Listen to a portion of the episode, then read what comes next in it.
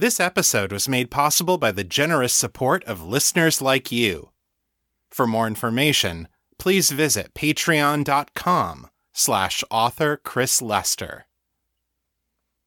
I strive to make this podcast a safe and inclusive place for my listeners. If I've missed any content warnings, please let me know. Content warnings for this episode include strong language and mature themes.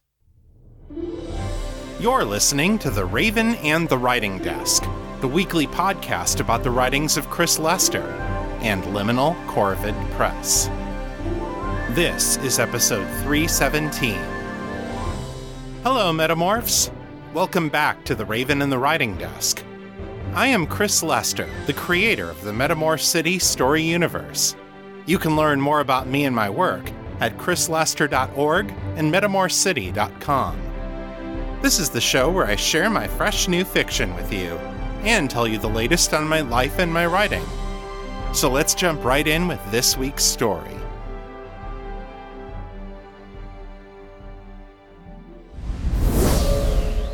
Today I'm bringing you the conclusion of my Metamor City novel, Making the Cut. If you're new to the show, go back to episode 259 to hear this story from the beginning. No recap this week, folks. We've got over 28 minutes of story for you, so let's get right to it. Here's chapter 58.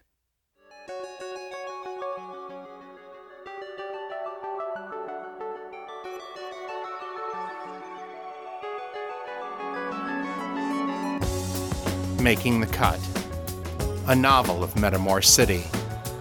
Written and read by Chris Lester.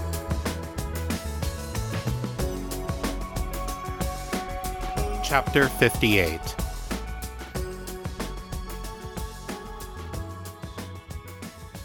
Fiona never saw Miriam Bakhtavar again. By the time she returned to the terrace balcony, the sun had long since risen in a clear blue winter sky, and all that remained was the makeshift stake. Any ashes from her destruction had been driven away by the wind. Perhaps that was for the best. Fiona hated goodbyes.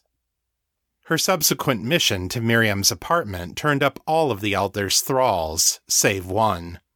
The seneschal, Saralina Greyhaven, had dropped off the others a few hours before dawn and then disappeared. She hadn't told anyone where she was going, but she'd taken clothes, food, and Miriam's sizable discretionary cash reserves along with her, so it was unlikely that she'd committed suicide or gone back to the vampires. Fiona hoped that the woman could find a new life for herself, preferably somewhere far away from Metamor City. Sasha's body was laid to rest in her hometown with full ecclesiast honors, in accordance with her family's wishes. Fiona, Brian, and Rebecca were a bit vague with the priest about their relationship to the deceased, and her relatives had the decency to avoid any unnecessary clarifications. Danni and Abbey went with them for the service, holding tightly to Rebecca and Fiona's hands, respectively. After the coffin had been lowered into the grave, Fiona placed a bouquet of flowers atop it. Roses of deep crimson, for mourning, surrounded by myrtle blossoms, for love in absence. The priest spoke a final prayer and then released a white dove, which circled high into the air before flying off into the west. That was really nice, Sasha said to Fiona as she and Abbey made their way back to the rented ground car. I always wanted to see my own funeral. Despite herself, Fiona let out a quiet laugh. you would. Abbey gripped her hand. Now that it's done, Sasha said, I should really get back into our gestalt. It's getting hard to hold our thoughts separate like this. Fiona stopped, looking back at the gravesite. Tears rose unbidden to her eyes, and she wiped them away, frustrated. It isn't the same, she said quietly. No, it isn't, Sasha agreed gently. But that doesn't mean it's bad. Just because we call ourselves Abbey doesn't mean there's none of me in there. I know. Fiona turned back and ran a gentle hand down the side of Abbey's face. But I miss your eyes, the ones that saw beauty in me when no one else did. Abbey's brown eyes sparkled mischievously with a very Sasha like expression. Are you getting sentimental on me, lover? After all these years? Fiona chuckled ruefully. It serves you right for opening up my heart like you did. There was a long pause. Then Fiona added, almost timidly, This is the last time, isn't it? Our last time together, just the two of us. Abbey smiled. I wouldn't bet on it, Sasha said. A part of me left the day my body died, love. Probably the most important part. And I've got a feeling she'll be waiting for us on the other side, where the Father makes all things new. She embraced Fiona and kissed her then, and the passion was familiar, even if the scent of her was not.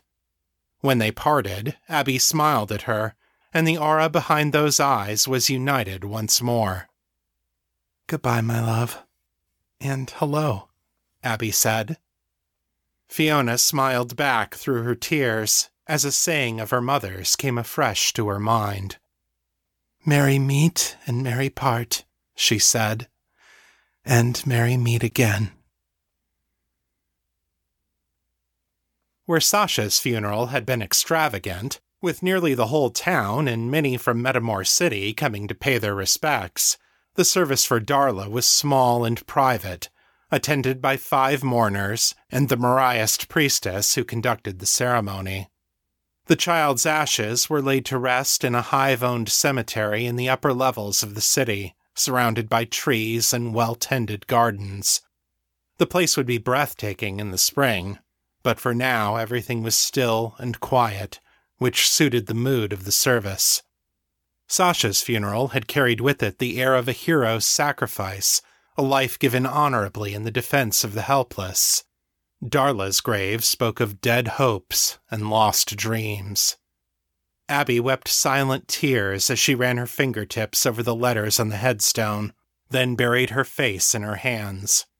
Fiona knelt beside her, her hand on the younger woman's shoulder, silently offering her strength. Later, as they rode back toward home, Abbey surprised them all by speaking up. They don't all rest in peace, you know. Danni turned and quirked an eyebrow at her. What do you mean, Abs? Abbey nodded back in the direction they'd come. A lot of the headstones say rest in peace, but they don't. Not all of them. Some of them, a lot of them linger. Rebecca leaned forward, her eyes wide. Ghosts? she asked. But I thought there was no such thing. The Lightbringers say it can't happen. Abbey shook her head emphatically.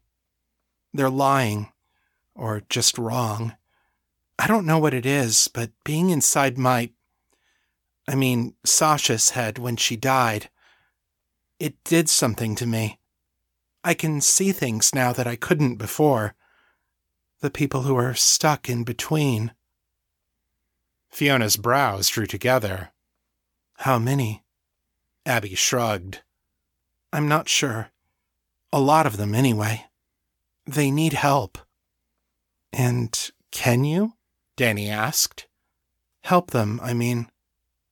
Abbey looked out the window, her jaw setting in determination. I don't know yet, but I'm going to try. December 21st, 1995, Christos Reckoning. Metamor City Police Department, Precinct 9 Headquarters. A knock sounded at the door to Jared's office. Come in, he said without enthusiasm. The door pushed open, and Corporal Catherine Katane elbowed her way inside, balancing two trays of beverages between her hands and chin. Coffee's here, she announced, sounding disgustingly cheerful for this early in the morning. The narcotics detective wasn't quite a rookie anymore, but she still had that eager to please, puppy dog enthusiasm that Jared found so exhausting to be around. He held one of the trays for Katane while she carefully extracted his beverage from the other, setting it on the desk in front of him. There you go. Donuts are on Marcy's desk if you want any. Thank you, Corporal, Jared said politely. I may wander out in a few minutes. All right, but you better hurry if you want any of the Yule logs. They only had six of them today. Duly noted. Jared turned away and looked out the window, watching the falling snow outside. He heard the door swing open, then an unexpectedly long pause before it shut again. You all right, sir? Jared glanced back over his shoulder. Katane was still in the room, and her eyes showed honest concern. He bit back his first reply. She doesn't know. How could she? No, Corporal, he said at last. No, I'm really not all right. Her lip twitched upward in sympathy. I feel ya. The long night can get to you sometimes, especially in our job. Sometimes it feels like we spend our whole lives in darkness. Jared nodded silent agreement, though his personal long night had nothing to do with the winter solstice. Six months. Six months since she left me. Damn it, where did I go wrong? A gentle hand gripped his shoulder. Hey, Katane said softly. Just remember, this is the turning point.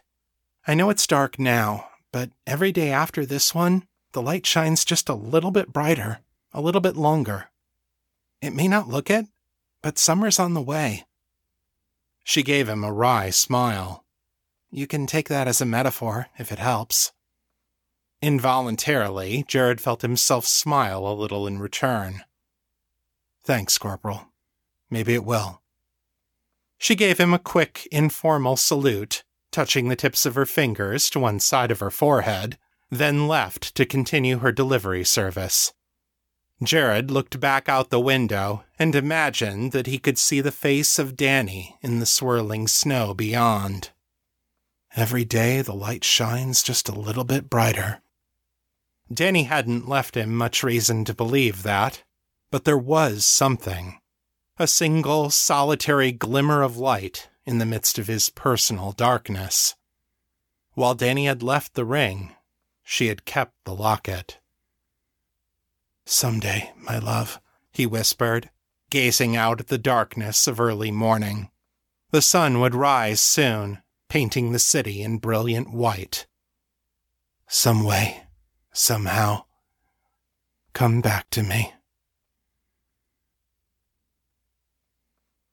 Malcolm Ardvalos read through the report with a sense of quiet disappointment. Even after two weeks of diligent searching by the best seers in his organization, there was still no sign of Miriam Bakhtivar. Well, there's nothing for it, he said, it appears that the telepaths destroyed her after all. Sentimentality notwithstanding. Never thought they'd go through with it, Braddock grumbled, stalking around the perimeter of the White Room. Dark Mother, she was their own blood. Bunch of fucking bigots is what they are. I would not rush to disagree with you, Malcolm said dryly. Still, it's not as if it was a total loss. She was a rarity in the collective an elder who was willing to get her hands dirty. He reached over to the chessboard sitting on the coffee table and picked up one of the pieces. At the very least, we have removed their queen from the board. That's worth a little sacrifice. Braddock made a frustrated sound in the back of his throat, then spun and grabbed the back of the sofa, leaning forward to gaze almost pleadingly at Malcolm. Let me go after them. Sommers and the rest of that bunch of misfits. Let me show 'em what happens when they cross us. You mean besides the embarrassing flinching and cowering? Malcolm asked, chuckling. Braddock stared at him blankly. Malcolm sighed. Never mind. No, Braddock, you may not turn this into a blood feud with the telepaths. We have tweaked their, uh, collective noses enough for one year any more, and you risk turning this into open war. And that is bad for business, as I have repeatedly sought to drill into that ever excitable head of yours. He smirked. Besides which, I have a suspicion that the Sommers cell may do more to unravel the hive's solidarity than anything we could hope to accomplish. Braddock frowned deeply at that, but he bowed his head, acquiescing. And what about Miriam Seneschal? Do you want us to hunt her down? Malcolm picked up a pawn and eyed it thoughtfully. After a long moment's consideration, he sighed. No, I think not. Miss Greyhaven proved herself more capable than I would have expected, given the condition in which I handed her over to Miriam, but ultimately she's harmless. Why not kill her anyway? Braddock asked. You said it yourself, she knows too much. Malcolm sniffed. Without her mistress to inspire her, she'll be lucky to remember to put on shoes, much less pose any threat to us. Besides, our Dark Mother smiles on those who survive in the face of overwhelming odds. If she can overcome what we did to her and regain even the semblance of a normal life, she deserves our respect. Braddock showed a little smile, the one that said he thought Malcolm was getting soft in the head in his advanced years. Whatever you say, boss. What's next? Next is laying the groundwork for future endeavors. Malcolm said, setting down the pawn. A good number of our long term goals require a certain compliance from the local constabulary, which has not heretofore been present. It is time to begin finding likely tools within the realm of law enforcement. Braddock grinned. Double agents, eh? Sneaky. Who did you have in mind? Malcolm picked up a stack of personnel files lying on the desk, the top new graduates from the Empire University School of Medicine. He opened the top file and passed it to Braddock. A photo of a striking, raven haired young woman peered out above the name Morgan Elizabeth Drowling. Tell me, Braddock, Malcolm said, how much do you know about forensic medicine? December 24th, 1995, Christos Reckoning. Westfall Academy. Danni felt an odd sensation of deja vu as she stood outside Clayman Auditorium with Brian, Fiona, Rebecca, and Abbey. Are they taking longer than usual in there? Danni asked. Or is it just me? Fiona checked her watch. One hour, three minutes, and counting. Abbey grinned. This time, it's not just you. The grin looked a bit forced, though, and Danni suspected that the younger Teep was just as nervous as she was. After all, the two of them had the most to lose if this idea didn't fly. Brian came over and put a hand on both women's shoulders. This will work, he said encouragingly. We'll go it alone if we have to, but I don't think it'll come to that. Just hang together and keep showing them a united front. The door to the auditorium opened. A grim faced elder waited on the other side, and without a word they were escorted back into the presence of the assembled hive. The faces were all notably blank, as usual, but Danni thought she detected an air of uncertainty in the room, something that she had rarely seen when the hive was together especially not after their deliberations were concluded. The hive spoke, projecting its unified voice into their minds. We have reached a decision on the case of Danielle Phoenix Sharabi, it said. Danni swallowed, then said, Yes. Upon reviewing the evidence and the testimony of those involved, it is our judgment that Danielle is not culpable for the deaths of Del Matthews and Trace Umbara. Danni felt a sudden weight lift off of her as her breath rushed out in a sigh of relief. While Daniel Sharabi was guilty of poor judgment and attempting to withhold funds from the collective, he had no way to know that he was working for the Vampire Syndicate. Once he learned the truth, he attempted to make amends by giving the ill gotten funds to his friend's widow. This shows an honest spirit and a deep loyalty to the values of the collective. Danni hid a smile. Naturally, the Hive glossed over the fact that they had opposed helping Josephine Matthews at the time. At least they had finally realized that they were being petty and vindictive about the whole thing. There is also the added complication of Danielle Sharabi's existence as a personality distinct from Daniel, the Hive said. As a new person, a majority of us believe that she should not be held culpable for Daniel's actions prior to her creation. To punish Danielle along with Daniel would be unjust and would do no good to the long term health of this hive. Translation, Danni thought privately, they don't want to throw away a new potential mother. Or a potential role model either. If Daniel and I manage to start a trend, it could get rid of this whole surplus male problem they've been dealing with for decades. That was, indeed, a factor in our decision, the hive said blandly. Danni blushed and reined in her thoughts a bit tighter. Apparently, they hadn't been that private. In summation, then, we have decided that Danielle Sharabi is to be welcomed into the hive as a breeding member, with all accompanying rights and privileges. Danni bowed. Thank you, my brothers and sisters. I will do my best to serve the hive faithfully. Which brings us to your second request, the hive said. Brian Sommers, you and your surviving cellmates have asked for Danielle Sharabi and Abbey Preston to be admitted into your breeding cell. Are you fully committed to this request? The presence of the Daniel persona will affect the dynamics of your cell's gestalt, most likely in ways none of us can anticipate. And Abbey Preston is no longer fertile. Brian raised his chin a bit higher. We are aware of both of those factors but we consider them to be assets, not liabilities. Daniel's love for Rebecca has been a source of strength for them both, and an inspiration to the rest of us. Abbey is prepared to give her time and effort to care for all of our family's children, even if she isn't their birth mother. Besides, Danni said, it's only her womb that's infertile. Her eggs could still be harvested and carried to term by a surrogate. And three guesses as to who the first candidate will be. You present reasonable arguments, the Hive said. We can sense your dedication to this path.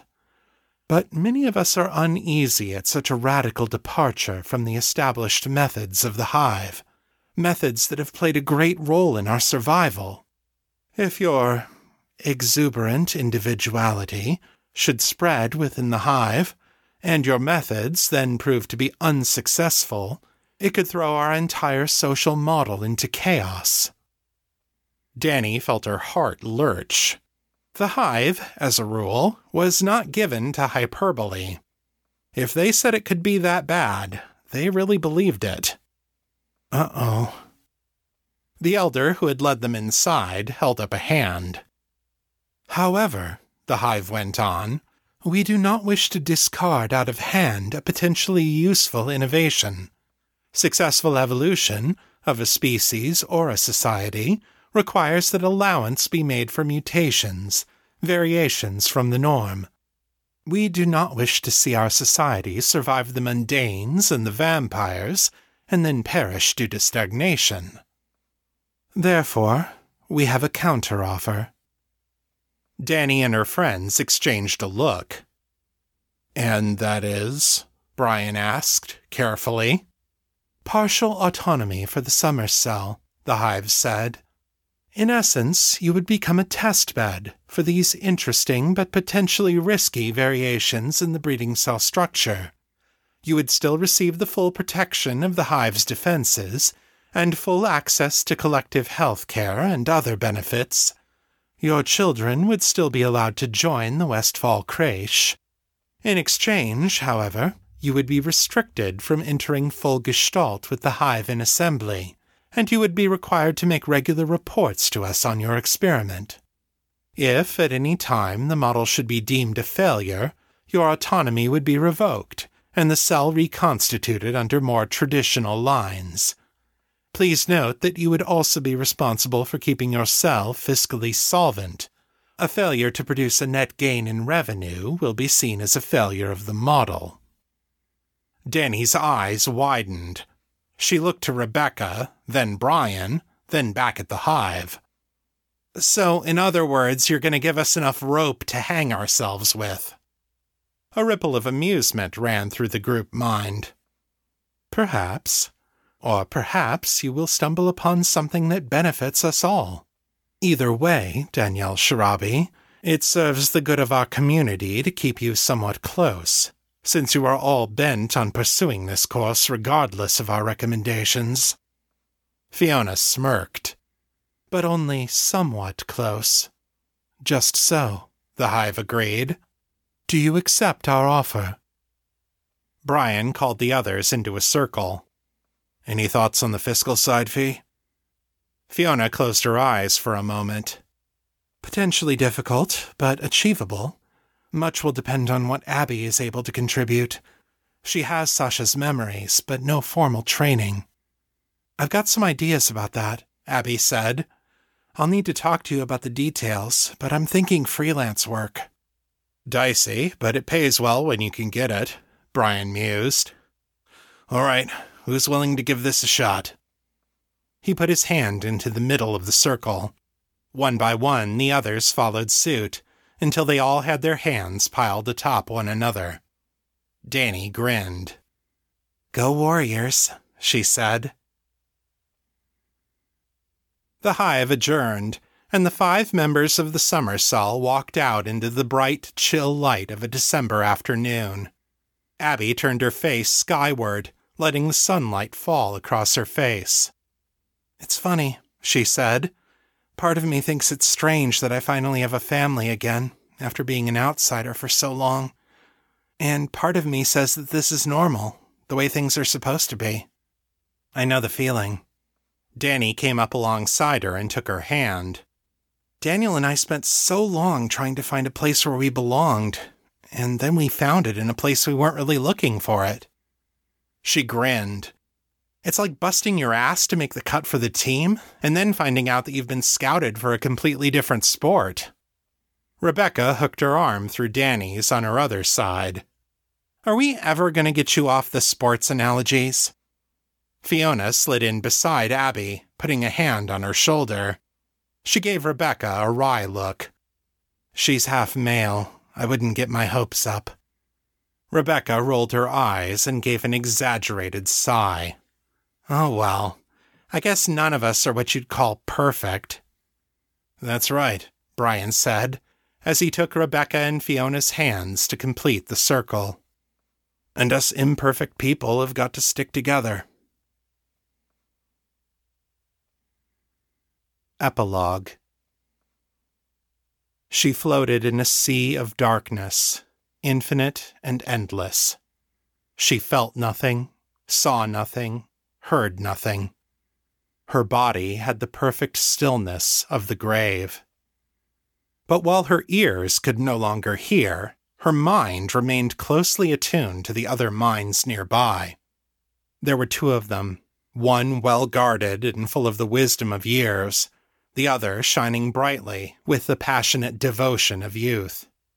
She knew them both and loved them, one from a time long years past, the other from shared hardships in her recent personal hell. She listened with her thoughts as they argued back and forth. I don't like leaving her like this. You would prefer that we released her? Sent her back to the master after she failed him? No, of course not. It's just. Can't you do something for her? The only way to free her is to kill the sire. So why don't you? A sigh. My killing days are over, child. Braddock's days are numbered, make no mistake, but I won't have a hand in ending them. There was a pause. I can keep her hidden away in stasis until he's gone. And how long will that be? A few years at most. Braddock is too careless to survive much longer than that. The Lightbringers are just waiting for him to give them an excuse. Be patient, child. You're young yet. and you have a lot of years ahead of you. Reluctantly, the younger mind acquiesced. I suppose you are right. The aura drew nearer then, and through the young one's own eyes, she saw her bend low, planting a tender kiss on a cold gray brow. Good night, mistress. Rest now, and when you wake again, you will be free. They withdrew then, the young mind and the old one leaving together. She felt their thoughts grow distant, then cut off abruptly, as though a door had been drawn shut. Then, nothing. The end.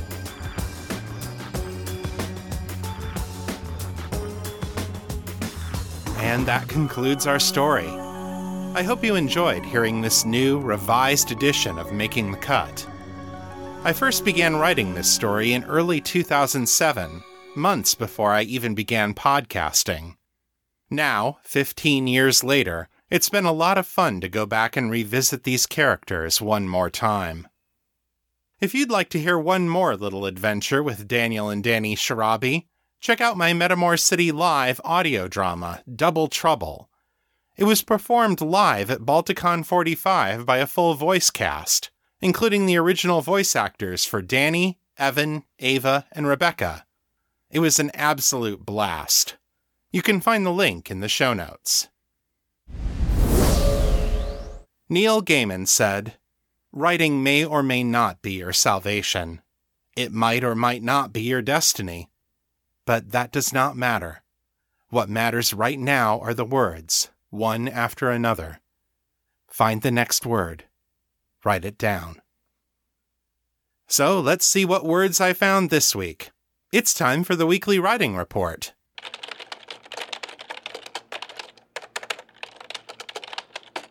This update covers the week of January 8th through January 14th. I wrote 2,508 words this week over the course of 3.5 hours for an average writing speed of 717 words per hour. I wrote on 6 out of 7 days this week. This week I did a little more work on Out of the Shadows, but duties at the day job and at home kept me from adding more than a few hundred words. I tend to do my best writing when I can take a long lunch break in the mid afternoon, when the break rooms at the lab are quiet and mostly empty. This week I had to take my breaks right around noon, when the crowds and conversations tend to distract me from good storycraft. I compromised by returning to a project that I'd been meaning to work on for more than a year, writing blog posts for the L.C. Williams website. Since I'm trying to establish Dr. Williams as a fictional character with a distinctive voice of her own, writing her blog in character is a way for me to practice that. It also gives me the opportunity to introduce readers to more of the world building for the House of Bellevue. This week I wrote a short essay on the military conflict in Havane, where Natasha served prior to the events of the books. This is a part of Metamor's history that I had never fleshed out in detail before, so it was a good exercise both for world building and for establishing Dr. Williams' historian voice. You can read it at www.authorlcwilliams.com. I also spent some time this week on publishing and marketing, getting the House of Bellevue ebooks and print books ready for release, setting up pre orders, starting the back end work for the audiobooks, and reaching out to podcasters and bloggers for potential interviews. The biggest challenge for selling these books is going to be making sure that the target audience finds out about them. If you're listening to this, and you know anyone who can help me get out the word to lovers of queer romance and romantic fantasy, please let me know. Over on the Patreon feed, we have two new patrons this week. Please welcome Ryan and Amzar. If you like this show and want to help me keep making it, becoming a patron is the very best way to support me. Your monthly or annual pledges cover the routine operating costs of Liminal Corvid Press, such as web hosting, podcast distribution, and software for writing, accounting, and audio production. They also help me pay for things like cover design and exclusive new Metamor City artwork. Make a pledge at the $3 level or higher, and you'll get to read the first drafts of my stories as I'm writing them, as well as sneak peeks, cover reveals, character bios, and other cool stuff. To get started, go to patreon.com slash author Chris Lester. Take a look at the donation tiers and choose the one that's right for you.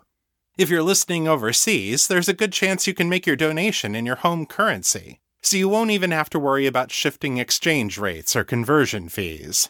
And if you prepay for a year's pledge in advance, you'll get one month for free.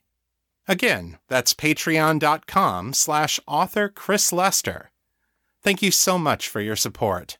I couldn't do this without you. This is the 41st episode of Season 7 of The Raven and the Writing Desk. These 41 episodes have been released without a break since May 29th, 2021. Now that making the cut is finished, though, it's time for me to take a rest and get ready for the next big project. So I'm taking the month of March off, and then I'll be back on Sunday, April 3rd, with the first episode of Honor Bound. See you then. If you'd like to share your thoughts about the show, send your feedback in text or audio to metamorcityfeedback at gmail.com. To leave a voicemail, dial area code 641 715 3900. Then enter extension 255 082, followed by the pound sign. My Facebook is facebook.com slash author Chris Lester. The fan group is Fans of Metamor City on Facebook, and our Discord server is Metamor City. I'm there pretty often, so come say hi. If you like this show, please consider leaving a review at Apple Podcasts, Stitcher, or Podchaser.com. It really helps people find the show. That's all for this week. I'll be back next time with more fresh new fiction. Until then, keep it on the bright side. This is Chris Lester, signing out.